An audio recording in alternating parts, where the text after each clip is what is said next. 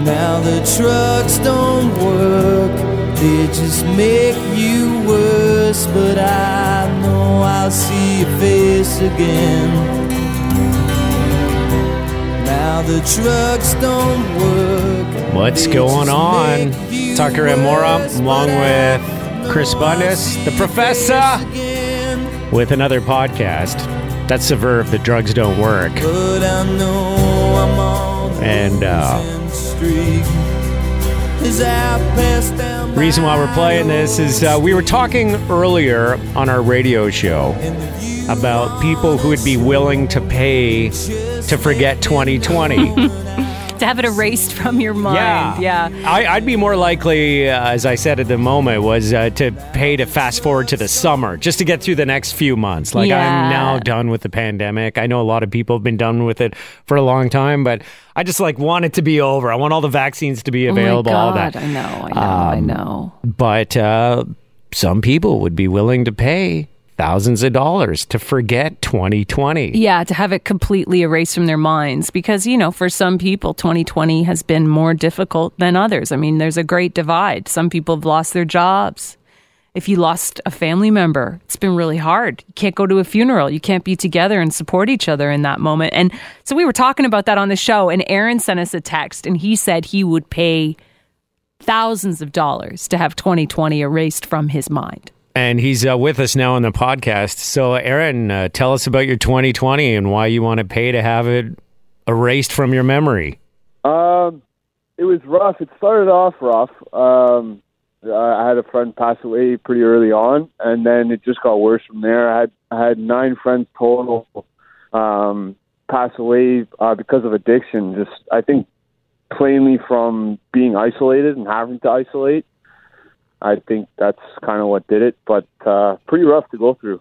Yeah, I mean, so you lost nine friends in Nine, 2020, Yeah. and all to overdose. Yes. Yeah. Wow. And is that like just uh, an issue with all the fentanyl that's found its way in various drugs and people buying stuff and getting something that they didn't really expect to buy? Um, it could be a little bit of that. I, I know of one friend that that probably happened to. Um, especially when it gets into, I can talk about which. be Yeah, yeah. specific, right? Yeah. So I mean, especially when you get into things things like cocaine, uh, I think they've been mixing it into to kind of um, be Yeah. more of a of an upper, you know. So it's like give it more of a kick. really? But uh, yeah, but it's. Uh, I mean, that stuff's deadly. It's like even the smallest amount. I'm pretty lucky that. Uh, Well, didn't you hear about people like who are just, you know, not necessarily addicted to drugs, but pick up some cocaine to use recreationally with a group of friends. And then a bunch of them die because they don't have the naloxone kits and they didn't realize that there was fentanyl in the cocaine. Is this and they all essentially overdose because it's so much more concentrated and you need so little of it in order to take too much. is this because Yeah. is this a pandemic issue too? Like the cocaine isn't coming from where it would normally come from, so it's getting laced with with different stuff. Um, I think, yeah. I mean, if if I'm to really get down into it, it's like it, by the time it gets to Canada, it's been stepped on so many times. Yeah. So they if they just want to.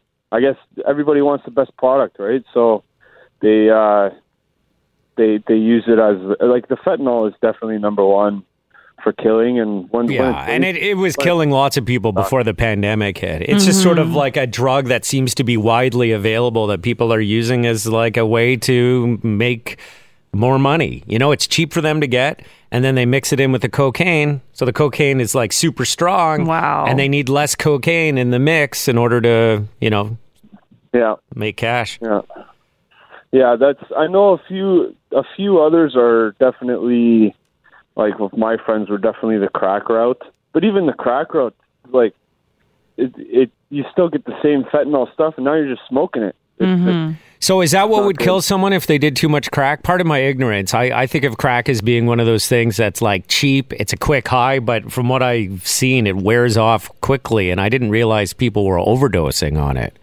Um, I mean, you could definitely smoke too much crack. I mean, that's that's for sure. Um, it's not like heroin where any amount will really do it. But yeah, if you smoke too much, you you're you're not going to have a good day.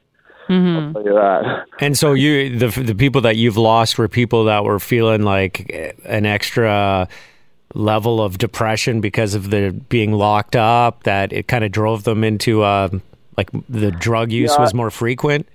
I, isolation is um, like I would want to touch on reservation. I think a lot of people, a lot of addicts have these things called reservations. If the world goes to shit, I'll use drugs. If my parents die, I'll use drugs. It's always a failed solution, but uh, uh, you know some addicts definitely have reservation, and, and one of those reservations is, is if the world goes to shit, I'm going to use drugs, and this is kind of goes around with that line. It's- Oh. It's like it's a big excuse to to it's it's the biggest excuse right now to go and use drugs. Right. To just just be like, you know what, screw it. I'm You know- gonna get high today. Makes sense. I'll give you an analogy from a non-drug user, or for somebody like uh, when I say non-drug users, I'm not talking about weed and stuff like that. Mm-hmm. But uh, you know, a bunch of my friends were trying not to drink during the week. Yeah. Okay, Monday to Thursday. It's my buddy's birthday. Uh, yesterday, and I sent him a text. I'm like, guilt-free drinks tonight. Like it's, you know, it's almost like an excuse. An it's excuse, your birthday. yeah. you can have a drink on a Wednesday night when normally you're trying not to. And I'm sure for drug users, like you said, it's it's just people It's give themselves permission based on the circumstances around them. Like, of course, I'm going to do drugs. It's a pandemic. What Yeah. else am I going to do? Yeah. yeah, yeah. Yeah. birthdays too is another one. Birthdays was a huge one for me. I would definitely elevate elevate my drug use on my birthday. That's for sure. So, are you still using really them? Things. No, no. I'm I'm 18 months clean. Oh, good for you. Holy. Yes. So, and I mean, Yeah. seeing your friends deal with this, I- I mean, has that just like, I, I mean, you could go both ways. You could either spiral out of control and start using again, or it could make you think, thank God I'm clean. Well, here, you know what? Um, this is from my experience. Um, this was a rough year to actually even just get clean, which is like it was weird, man. Like when I was using drugs, everything was normal, and then I get clean, and the world goes to shit. Yeah.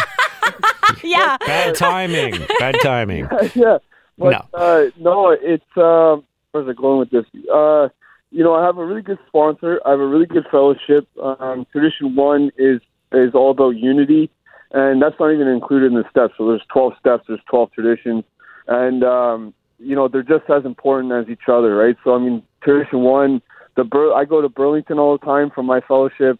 It, they're it's all great people in there. So it's the people that are have been around me through all this, and they all know the same people who have passed away. And we actually all got together. We started more meetings because we thought to ourselves, well, we need to have meetings open. So we were doing parking lot meetings. We were doing anything that we can to- to, Right. be able to meet up. And uh, luckily, nobody got a ticket, which was nice. Oh my And- God. I didn't even think about that, but like meetings for, for support, like haven't been able to happen. have to go. Have to go. Uh, otherwise, for some reason, I'll forget that I'm an addict and use drugs. yeah. Well, look, I, you know, I, a friend, oh, well, a friend, someone close to me in my uh, family com- uh, attempted suicide last February. And um, they started receiving therapy and care in March, but then all that shut down. you know, Oh my God. they had they had someone coming by the house once a week, checking in on them. Mm-hmm. But there were a lot of programs, and you know, you bring up one like AA that were put in a position where it's like, how do you run meetings in this new pandemic world where you have to also consider privacy issues? Because the whole thing with Alcoholics Anonymous is it's anonymous. And if you do it on Anonymous, Zoom or something, there's always a risk that somebody could, r- r- you know, if not record it, uh, they could, uh, Yeah. people could like hack into your Zoom conversation. Yeah, uh, anonymity is a huge thing. Um, I don't really, obviously, don't care about anonymity. Um, doesn't make a big deal to me, only because I can't keep what I have unless I give it away. So, um, you know, it's not a big deal to me, but some people it is. Mm-hmm. It's like the parking lot meetings. That was the biggest issue is the anonymity. But if I want a meeting, I'm just going to have to drop it. That's life on life's terms. Yeah, So can you talk about you know you say you've been clean for 18 months. What what happened 18 months ago that brought you to that point where you're like enough is enough and you know people talk about hitting rock bottom and they need to hit the bottom before they can climb out. Was that your Well, you know, experience? everybody's bottom is basically when you just stop using drugs. You're at your bottom. You're at your wit's end. Um, I was doing. Actually, you know what? It was. Um, uh, an ex girlfriend. So before I even walked into X- NA, I had an ex girlfriend because nobody ever checked my drug use before, uh, and and I didn't even think I was an addict because I was just using on the weekends, but I was using a lot, and uh, it was basically that my my ex girlfriend she she picked up a lamp and she threw it at me, and she called me an addict. It didn't hit me, but the message hit me, and it was more or less like, no, I'm not an addict. So then I stopped, tried to stop on my own. I couldn't do it, and I was doing a carpet crawl at 4 a.m. to my phone to re up and, and get more drugs, and I kind of stopped myself and was like, this is. This has got to stop. Like, this is enough is enough. How much no money were you spending on the weekends? I was doing um, one to two balls of cocaine over a span of about four days. So that's maybe four hundred and four or five hundred bucks Jesus. on a weekend. That's a lot of money. Yeah, two thousand a Yeah. month. How much money were you bringing in, or is that too personal a question? To know like Uh, what percentage of your earnings was going to the coke? One one of the big things is is that uh, I would spend other people's money because I mean I also uh, had a, a small addiction to strippers, so it was like hand in hand, cocaine and strippers. It was like that was my weekend. I And, bet you the um, strippers were costing you even more than the cocaine.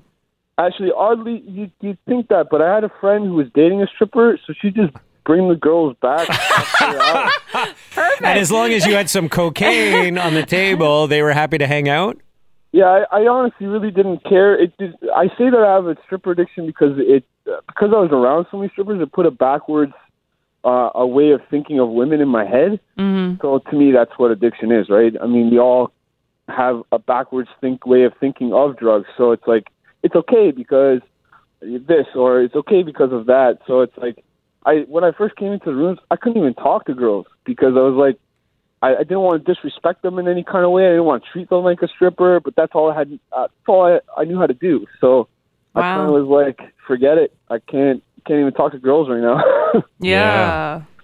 Um, luckily, I ended up well, as I was coming out of my shell, maybe six months in. Uh, I had, I ended up meeting uh, my new girlfriend, and I actually we've been together about a year now, and I think I'm going to marry her. Really? oh my God. That's Yeah. amazing. So it's uh yeah, we're actually we're, we're even gonna she's she's um what seven months pregnant now, so it's Oh my it's, uh, God. yeah Holy. turnaround full, Full turnaround. turnaround. You're going to be a dad and everything.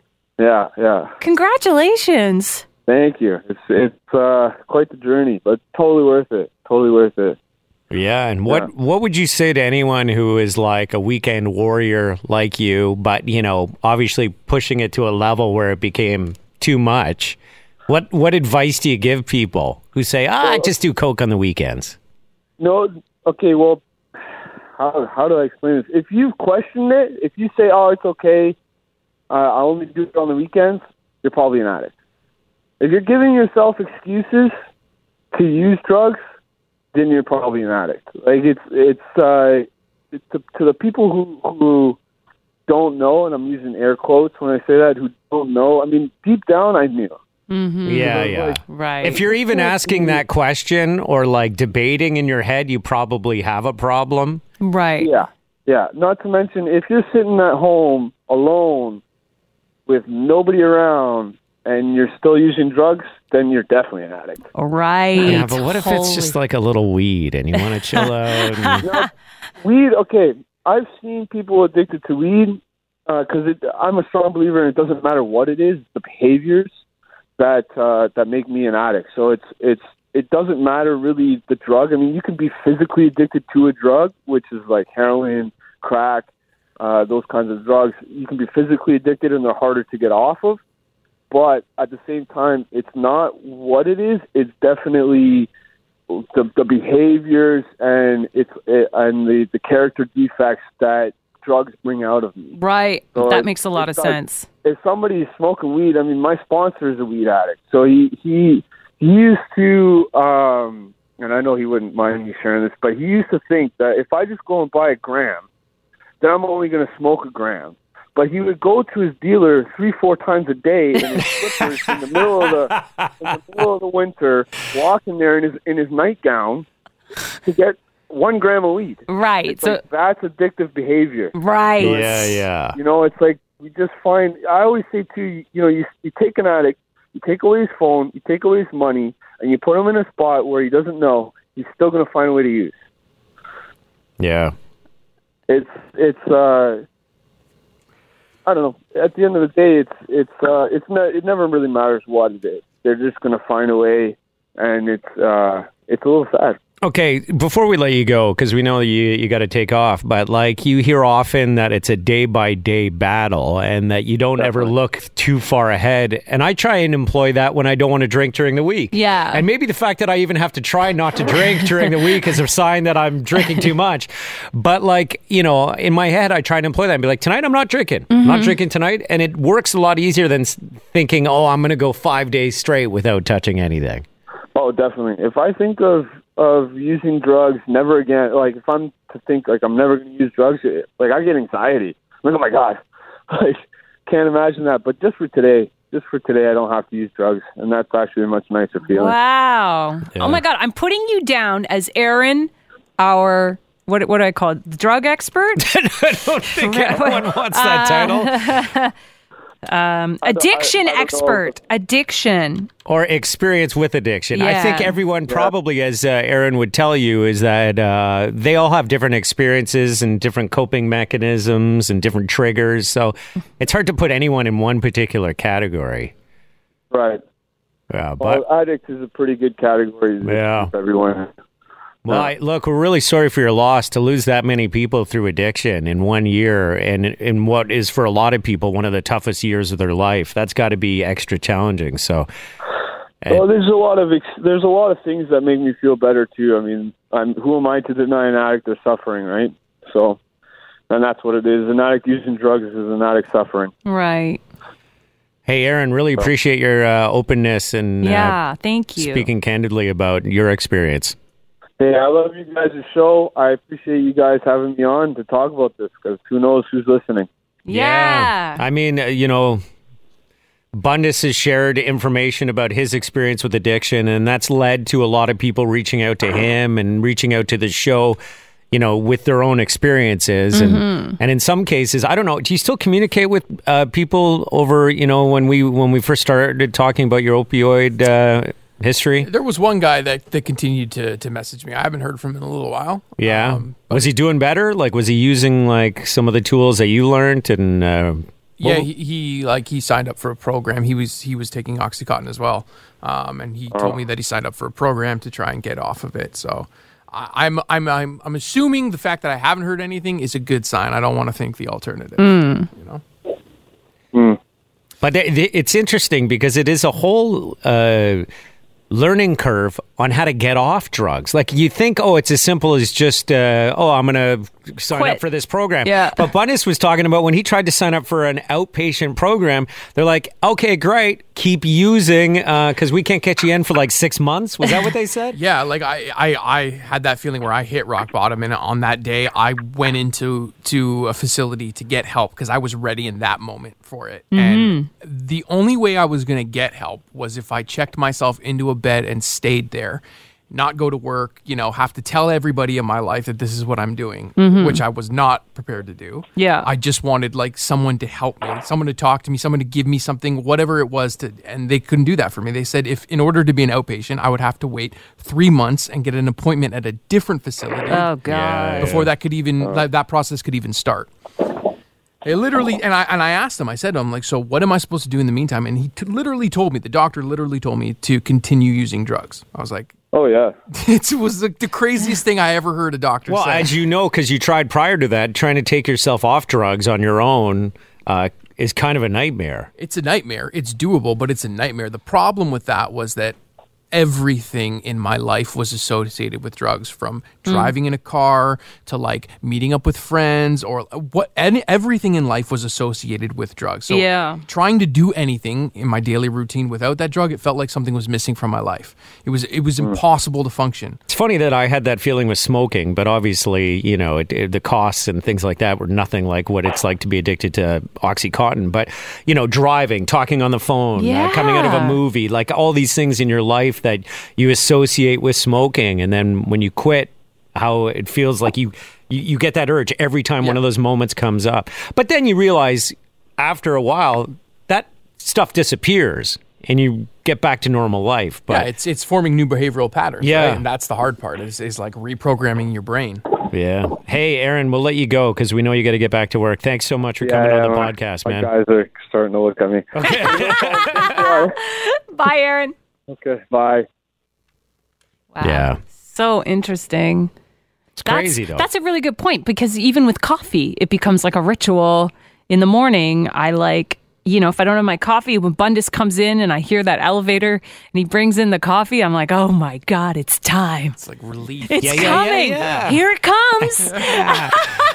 Yeah. And it's interesting how many different paths there are to addiction. You know, like you have the path, sort of what happened to Bundus and what happens to a lot of people that end up on painkillers, which is you need them. Like you're prescribed them. Mm-hmm. And then you start, you know, consuming them at greater quantities or your body needs more. Or you start like abusing that. yeah. And you realize how good it feels. And then you don't want that feeling to go away. And then you reach a point where you can't ever like let it go away. Otherwise, you're going to feel terrible, right? Yeah, that was the hardest part with um with that was like I had the willpower to want to stop, but like the physical ailment of how I would feel was unbearable. Yeah. Like I would wake up and I'd be like, okay, I'm not going to take any today. And then I'd, you know, get to work and my back would start killing me. My legs would start killing me. I'd start getting hot flashes and cold flashes. And like I could not function. I could not do anything mm-hmm. unless I would take it. you were going through withdrawal. Like, Yeah. it's too bad you couldn't have called in sick because my husband talks about going through withdrawal too. He was addicted to opioids. Yeah.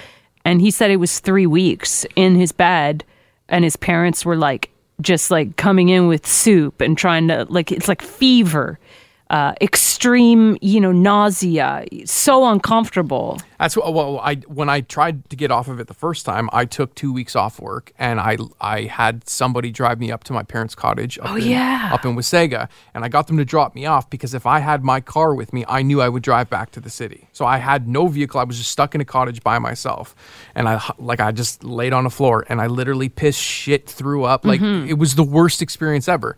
And the moment Just in the floor? just on the floor, like you know, You couldn't get floor. to a bathroom? Uh, I could get to a bathroom at some points, but Yeah, like yeah. you know, it was it was just awful. And then the moment I got back to the city, the the the physical um, need for it was gone, but the behavioral part was still there. Like Mm. as soon as I got into a car to drive, I was like, I don't know how to drive if I'm not fucked up. I, I don't know how to like do anything if Mm-hmm. Isn't I'm not that so up. crazy?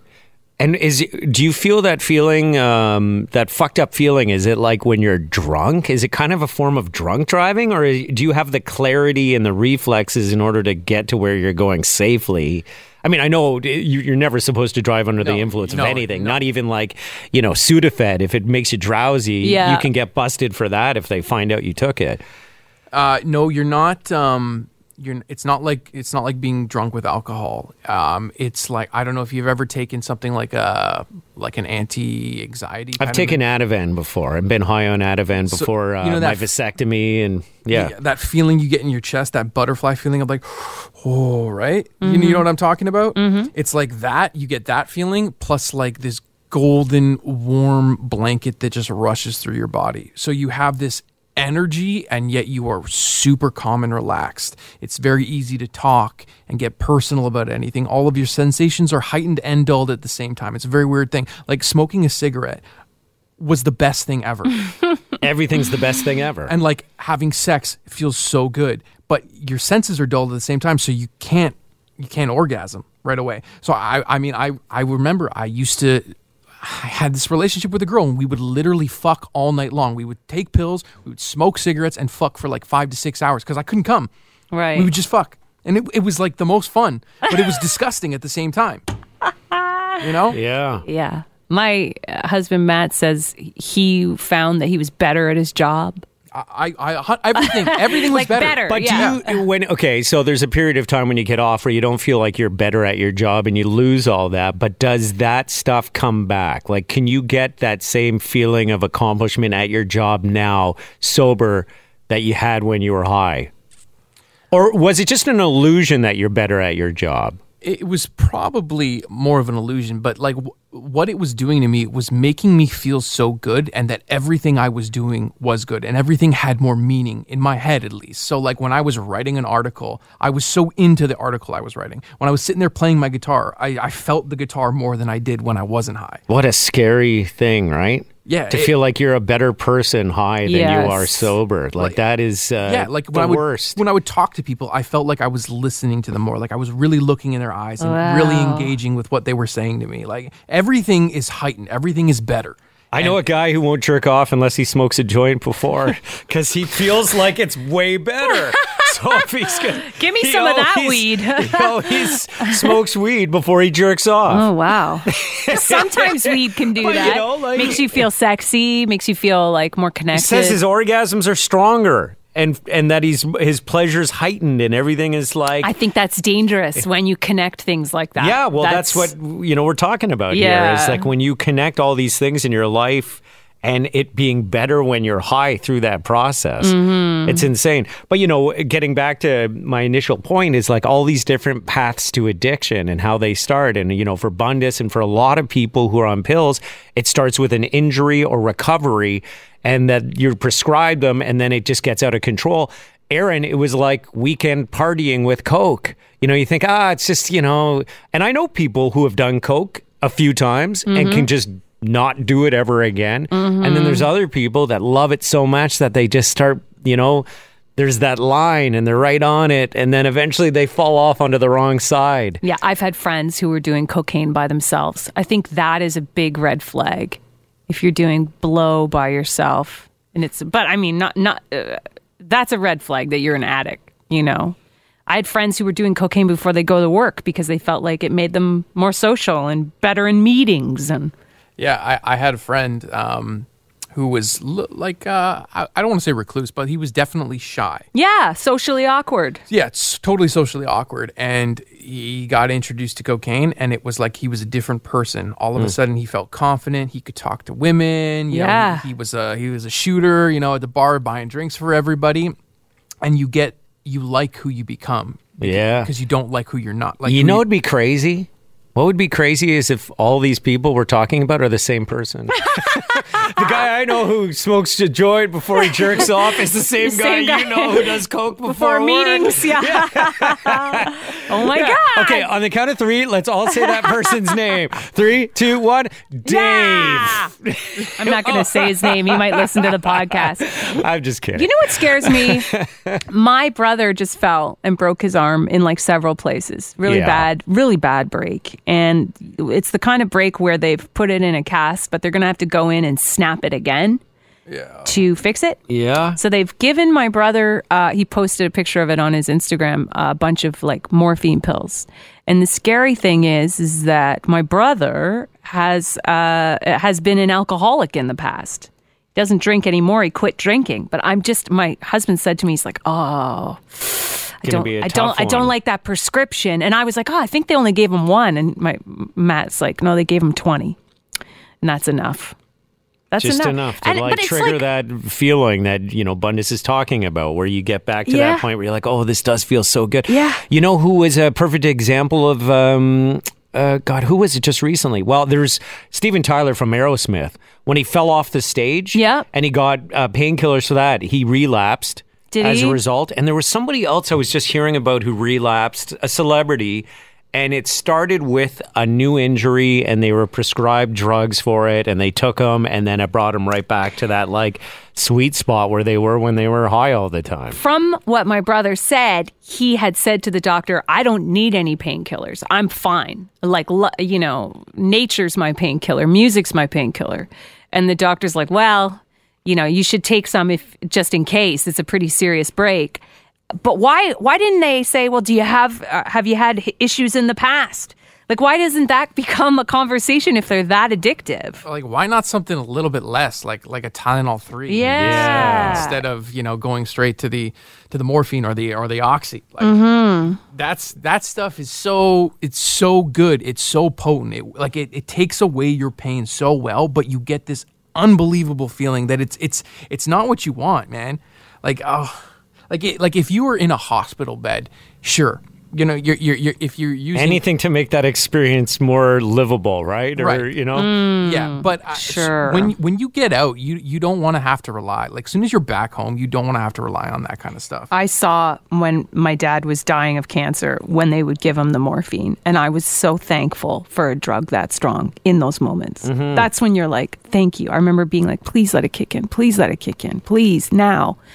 That's what that drug is for, you know. Well, my wife, when she had emergency surgery Yes. and basically like uh, she had a strangulated uh, bowel, whatever it was, it was intense pain. But it was sort of a double edged sword because on one hand she was in so much pain, then they'd give her the morphine and then it would reduce the pain. Uh, never entirely, but then she'd start vomiting Oh, from the morphine because she gets Oh. sick on it. So, on one hand, it was like she was so sick and in pain still. On the other hand, the pain was less intense than when she didn't have it. So, it's like, what do you pick? A girl I used to work with, um, who was my co host on a show I did, she ended up having um, this massive, like, God, I forget what it was, if it was like a tumor non cancerous thing growing off her liver. She had to have this really invasive surgery. Mm-hmm. And the painkillers all made her so sick that it was either be in pain or less pain but vomiting constantly. Right. and they never found that perfect balance. Her body never got used to the painkillers. They were never never able to give her a cocktail that you know found the balance. Mm-hmm. And her recovery was a nightmare for like a 3 weeks to a month you know of this post surgery Ugh. I just, Just- remember hearing that experience and thinking, God, like I hope if I ever need morphine for one of those purposes that it actually works on me. Do you have to have like um um a res- uh, what's the word I'm looking for? Like uh, you, Bundus, you wouldn't get sick because you have so much of it in your system from past days that you're used to it now. Uh, A resistance or Well, I definitely built up a tolerance. but- tolerance. But if I was to take it again, my tolerance would not be the same. Like I would have to start slow again. Did it make you sick after your operation and your surgeries, like when you were in that accident at Uh, first? At first, I didn't get sick with like a reg- like a one five milligram Percocet. No, but there, if I would take, you know, if the if the pain was still there and I would take more to try and get rid of that pain, there could be a point where I would reach where I did get sick. As I developed a tolerance to it, and I started getting, you know, out of hand with how many Percocets and or oxy pills I was taking. There were times where I was taking like a regular Percocet has five milligrams in it. Mm-hmm. I would take sometimes eighty milligram pills Wow. Holy. and I would take like two of them plus another 10 Percocet. I was taking a lot. oh God. and like, because I, was trying to chase a high. And there were times when I would do that where I would get sick for sure. Like I would throw up. Oh, yeah? Oh, yeah. And then as soon as you throw up, you're like, okay, I feel better. You eat a little something, you're like, oh, there it is, and now I'm now I'm riding. But like I was always I was always pushing myself to get that feeling of serenity again, and that's what's dangerous about it. Because Yeah. like you know when you're when you're having close to 200 milligrams of oxycontin in your body, that's like deathbed can- cancer like Yes. patient kinds of levels of morphine. Like you, you- and I'm walking around and you're doing walk- my job like you know f- flying like that. Jeez. Yeah. Holy. You got to get high naturally. Yeah, I know. Right? I know. That's that's that's the, The hard natural part. high Yeah. is where it's at, guys. You lay down on your side. This song, by the way, Now the Once again. don't work. is the Verve. The drugs don't work. you I'm glad we talk about this, but I you know? I'll see your face Important again. conversations. You listen to this and you're like, what do you mean they don't work? They do work. They do work. They're just really bad for you. Worse, but I know I'll see your face again. Thanks for checking out the podcast. Our thanks to Aaron, who is very uh, open about his experiences, and we appreciate that. And we'll talk to you As I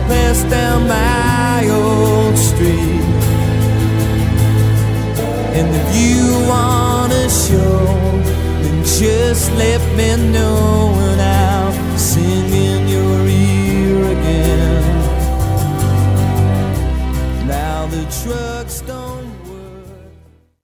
Hi, it's Shauna, and I might be a bad parent because my kids think french fries are vegetables. Hey, it's Ryan, and I might be a bad parent because I went out for wings when my wife was in the hospital after giving birth. Johnny here. I might be a bad parent because in my house, the tooth fairy gives pocket change. But we're not alone. Len emailed us and said his six year old daughter's Tarzan moment going from love seat to lazy boy by curtains made him more proud than any dance recital. And Andy left his two year old at the rink. All right, guys, I'm sure we're not alone. Like Andy's kid.